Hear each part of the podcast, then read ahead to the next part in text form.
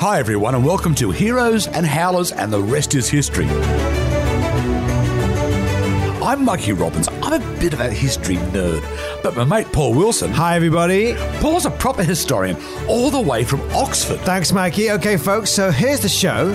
It's about the unsung heroes, the bizarre twists of fate, those weird bits of history that have surreptitiously changed the course of mankind. Yeah, actually, mate, it, it's also about the cock ups. Yeah. Th- those howlers, the moments of madness, they're sometimes tragic, sometimes comical, that have made the world what it is today.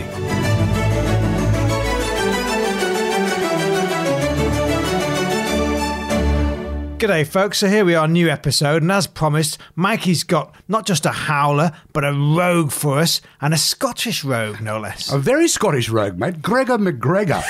In fact, he's, he's born in 1786 Mm-hmm. and he comes from a very illustrious Scottish military family. Okay. His grandfather, also Gregor MacGregor, um, also known to his mates as Gregor the Beautiful, he was the founding officer of the Black Watch. Mm-hmm. The Black Watch, wow. It's gone, so it's gone down in history. In fact, Gregor MacGregor, our howler, Mm-hmm. would also claim he was the great grand nephew of Rob Roy. Ooh. Yeah, but probably not.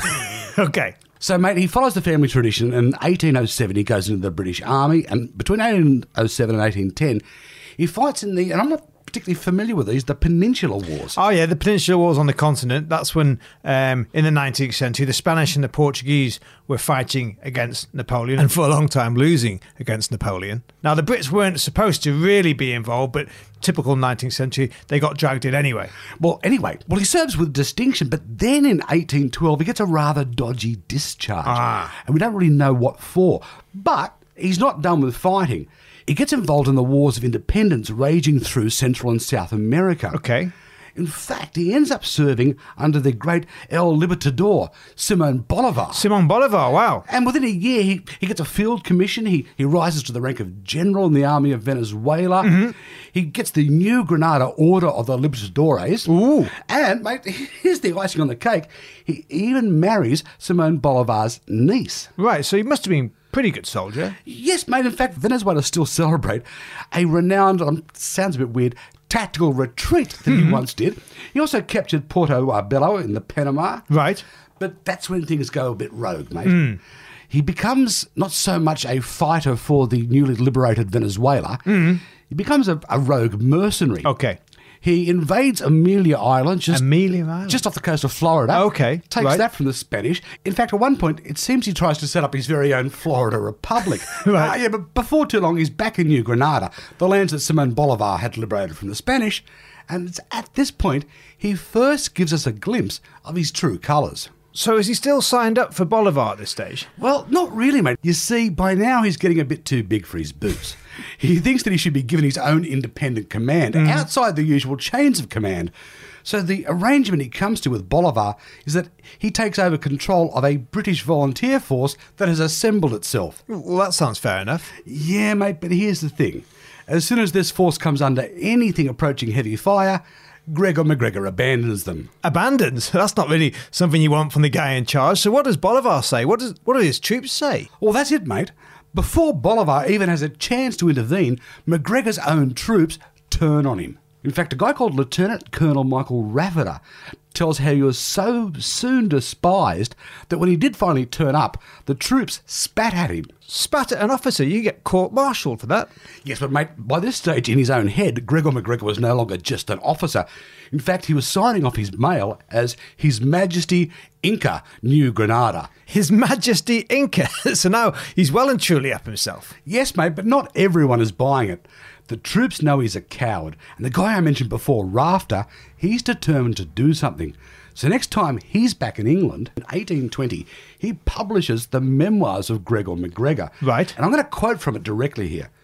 That any person could be induced again to join him in his desperate projects would be to conceive a degree of madness and folly of which human nature, however fallen, is incapable. Ooh, all right. So Rafter's got the measure of him. Yeah, but unfortunately, Rafter's on his own.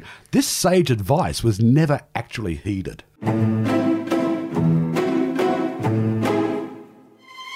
All right. So Mikey's brought along his rogue. We've just left 19th century London. But where's McGregor? Or made by the spring of 1820, he's washed up on that piece of coast between Honduras and Nicaragua, known as the Mosquito Ah, the Coast. mosquito coat, yes. It Actually, it gets its name from indigenous mosquito Mm. Indians. That being said, it was also chocolate block full of Mozzies. of Mozzies, yeah. In fact, the only use it had been to uh, Europeans was pirates used to hide out there when they were on the run. Okay. But for Gregor McGregor, it's his eureka moment. Now, he would later claim, and it's a little bit spurious, but anyway, he reckons he got some land titles from a local dignitary. A local chief, okay. Yeah, mate, even that's still a bit spurious. The guy we're talking about is King George Frederick Augustus I, a British appointee. Now, remember, Paulie, it wasn't just the Spanish out there, the British were in there as well. Well, that's right, and that's what gave birth to British Honduras, which is today Belize, isn't it? Just up from the Mosquito Coast. But how does all that fit in with your man McGregor?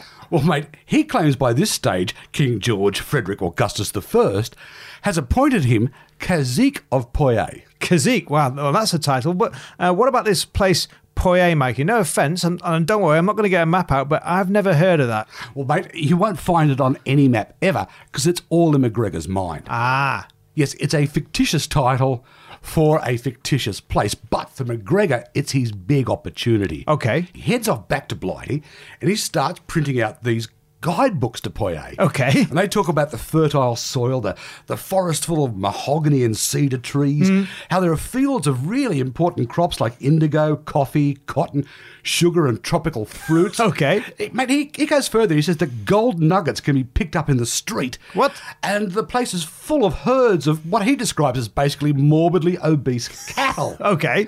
He then extols its glittering capital with mansions and warehouses and a waterfront and that one thing that every great regency capital had to have.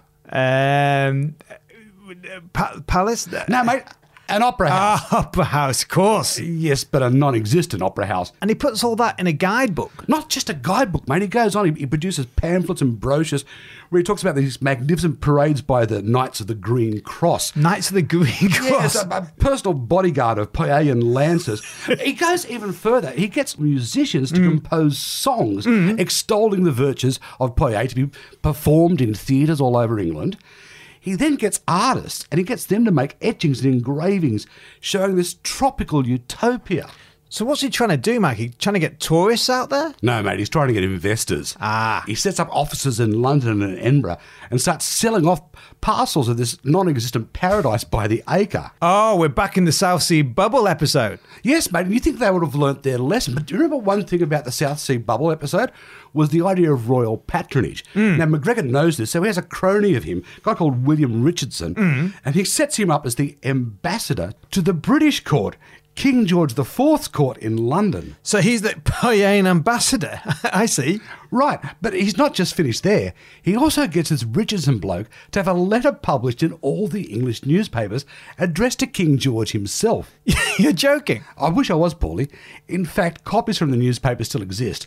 I'll read it to you. We, Gregor, extend the greetings of a brother sovereign to King George IV and appoint William John Richardson commander of the most illustrious order of the Green Cross, And the Green Cross again. major in our regiment of House Guards, to be our charge d'affaires in the United Kingdom of Great Britain. Wow. And George IV, does he reply? Mate, the silence from the palace was deafening. But what about the mug punters he's trying to get to invest in this project? Well, this is where McGregor's actually quite lucky. You have to remember, around about this time, there were other recently liberated states in Central and South America. Yeah. And they were raising capital by offering bonds. Ah. In fact, they were offering bonds at twice the interest rate of government bonds. And at a return of 3%, they were proving pretty popular with it. Right. But here's the thing McGregor starts selling off land certificates Hmm. for two shillings and threepence an acre, which is round about the daily wage of an artisan at the time. Hang on. If he's selling land certificate to land that doesn't exist, essentially he's Mate, you did right. I, I know where you're going.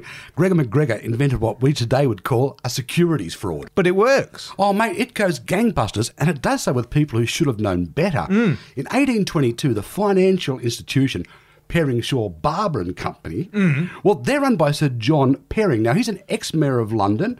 He'd been a parliamentarian. Right. And he starts raising a £200,000 worth of loans Wow. backed with bond issues, which stockholders can exchange for bonds, which they can exchange for freehold title land in Poyet. Ah, in Poitiers. In Poitiers, yeah. Mate, it's going to come as no surprise to find out that Pairing goes bankrupt within three years. Yeah, but what about the small investors, Mikey? If they're buying these land titles, do they actually go out there and try and claim them? Sadly, mate, yes. On the 10th of September 1822, a rust bucket called the Honduras Packet leaves the Scottish town of Leith. Ah, Scotland, no doubt milking the family name again. Exactly, mate. His name has currency up north, and it's got 70 passengers. Now, they've paid for the land, which doesn't exist. They've paid for passage, and you won't believe what else some of them have paid for uniforms. Uniforms? Yeah, some of the younger passengers, he'd told them that they would get jobs in the Poitian military. And of course, he provided the uniforms. They had to pay him. He even sets up his own bureau de change. Bureau de change, but surely there isn't any such thing as a Poitian currency. Well, actually, mate, in McGregor's world, there is. And he lets these passengers know that their British money won't be worth anything. So he gives them, on a pretty dodgy exchange rate, Poitian notes. But where's he going to get notes from? Remember, he's well connected. He actually gets them printed by the Scottish Mint. No way. And so back to the rust bucket of a ship, does it get them there? Yes, it does, mate. In November, it turns up at the Black River. The Black River on the Mosquito Coast? Correct. But of course, that's about the only thing that matches the brochure. First off, there ain't no opera house. So the passengers and the crew set off a signal gun, hoping that a pilot boat will come out and lead them up the river. Ex- Except there's no pilot. Except there's no pilot boat. So eventually, they, they get on shore. And search parties start heading out into the jungle, and this is where it stops being funny. There are storms, hunger, and disease set in. In fact, later, one young settler would recall not one was able to assist another out of such a number, and many of those who had newly come from Scotland were well advanced in years and had come to end their days in peace. So he'd swindled and abandoned elderly Scots people. Now, I'm guessing McGregor himself's not on the ship. No doubt he's safely tucked up in bed, counting up all his ill gotten gains. And some. And well, so, what about all these poor passengers? They're left to rot there by themselves. No, not by themselves, mate. Over the next few weeks, another ship arrives and then another. In fact, a total of seven ships set sail. By the end of this, 180 people have died. This includes children and the elderly. A few get resettled in the States, but less than 50 make it back to Britain. In fact, a guy called General Codd, who was the British governor of the Honduras, he spends over a year cleaning up McGregor's mess and, and repatriating the swindled. But hang on, Mikey, 19th century Britain, surely there must have been some sort of outcry in the press. Oh, yes, mate, there was. The press swooped, but the mud didn't stick. Remember Richardson, the guy Mm-hmm. I was talking about before? He actually defends McGregor and sues the newspapers on his behalf. Wow. By 1823, though, it's getting hot, and Gregor McGregor does what every scoundrelous British man does. At some stage, he flees to Paris. Right. So now he's learnt his lesson. No, mate, he's straight back to his old tricks. What, in France? Yes, mate. By September 1825, he's duped in another boatload in a setting sail, except this time from La Havre. All right, so with this real stinker of a 19th century Scotsman, he's just swindled the French, which not, normally I wouldn't object to, but now he's finally going to get his comeuppance. Yes, mate, but also no. By December 1825, he's finally arrested and thrown in La Force prison. But once in there, he starts a letter writing campaign where he blames a vast Spanish conspiracy. Always blame the Spanish. Always blame the Spanish, mate. If you're in trouble. Exactly. He says he's being persecuted because he's the leader of a newly independent Latin state. Ah. And he actually feeds off anti Spanish sentiment. In France, yes. So much so, mate, that he actually has two trials and is acquitted on both occasions. Ah, so he's one of those typical rogues who's always got a brass neck. Not just the neck, mate, because after the trial, he goes back to London where he finds another really venerated financial firm like the last one, except this time it's Thomas Jenkins and Co. Now, the idea is he's going to raise £300,000 with a bond issue, which is guaranteed by, and you're not going to believe this, gold mines in some place called Paula Loser. Paul a loser. Yeah, no, it sounds like a bad rock festival. It, of course, doesn't exist. But, mate, this doesn't stop him opening a new Poyasian office in 23 Threadneedle Street. Threadneedle Street, so bank right in the middle of the square mile. Yeah, mate, he's back raising money again. All right, Mikey, but tell me, this can't last forever. Thankfully, no, mate. And it's not actually the press that does him in, and it's not actually the courts. It's a pamphlet, a counter pamphlet Right. to his. It starts spreading through London, and it's called Take Care of Your Pockets, Another Poyet Humbug. Now, this seems to do the trick, because investors seem to just dwindle on the vine, and he's finally arrested in England. So the long arm of the law finally catches up with him. Catches up with him, and then releases him without charge. without charge? How could that happen? Well, mate, there's a theory, and I believe this is quite a good theory, that there are a lot of members of the British establishment who would have been deeply embarrassed if McGregor had ever gone to trial and testified. Ah, right. So now he's only got one place to go. He's, he's back to Scotland with his tail between his legs, No, Paulie, he actually goes to the only place on earth where his name isn't mud which is Venezuela. Oh, right. Remember, his wife is the niece of the great Simone Bolivar. Simon Bolivar. Now, unfortunately, Josepha, his wife, has died in 1838, but he still trades on her family name. He settles in Caracas, and then he finds an old friend from his old fighting days, who by now is the defense minister. So you're not going to believe this, mate. He restores McGregor to his former rank. No way. He gives him back pay. What? Pension. and when he dies, he gets a state funeral. You're kidding. You'll be telling me you had a statue next. No, Paulie, don't worry. When he dies, everything dies, including the fictional kingdom of Poyet. And I'm glad to say, if you ever go to Loch Katrine with the McGregors, Ah, yes, the McGregor's family stronghold. and mate, they've got a cemetery there where all the great McGregors are buried. If you go there, there's not one mention of our rogue, Gregor McGregor, in all of the family memorials. Good. All right, folks, so there you go. Any questions, any comments, just drop us a line on all your social media. Same as usual, your Twitter, Facebook, Instagram, whichever you prefer. That's right, and always the same handle, at the rest is hist. The rest is hist, and you'll find all that in the show notes. And whenever you're listening, don't forget to like, subscribe, comment on whichever platform you happen to use. It's always great to get your feedback. Yeah, keep it all coming. We're having lots of fun out there, lots of extra stories. And maps. There's always more maps. right, which brings us to next week. and next week, Paul, you're taking us to a place you mentioned in Extra Helping, somewhere we haven't been before, the seventh continent, Antarctica.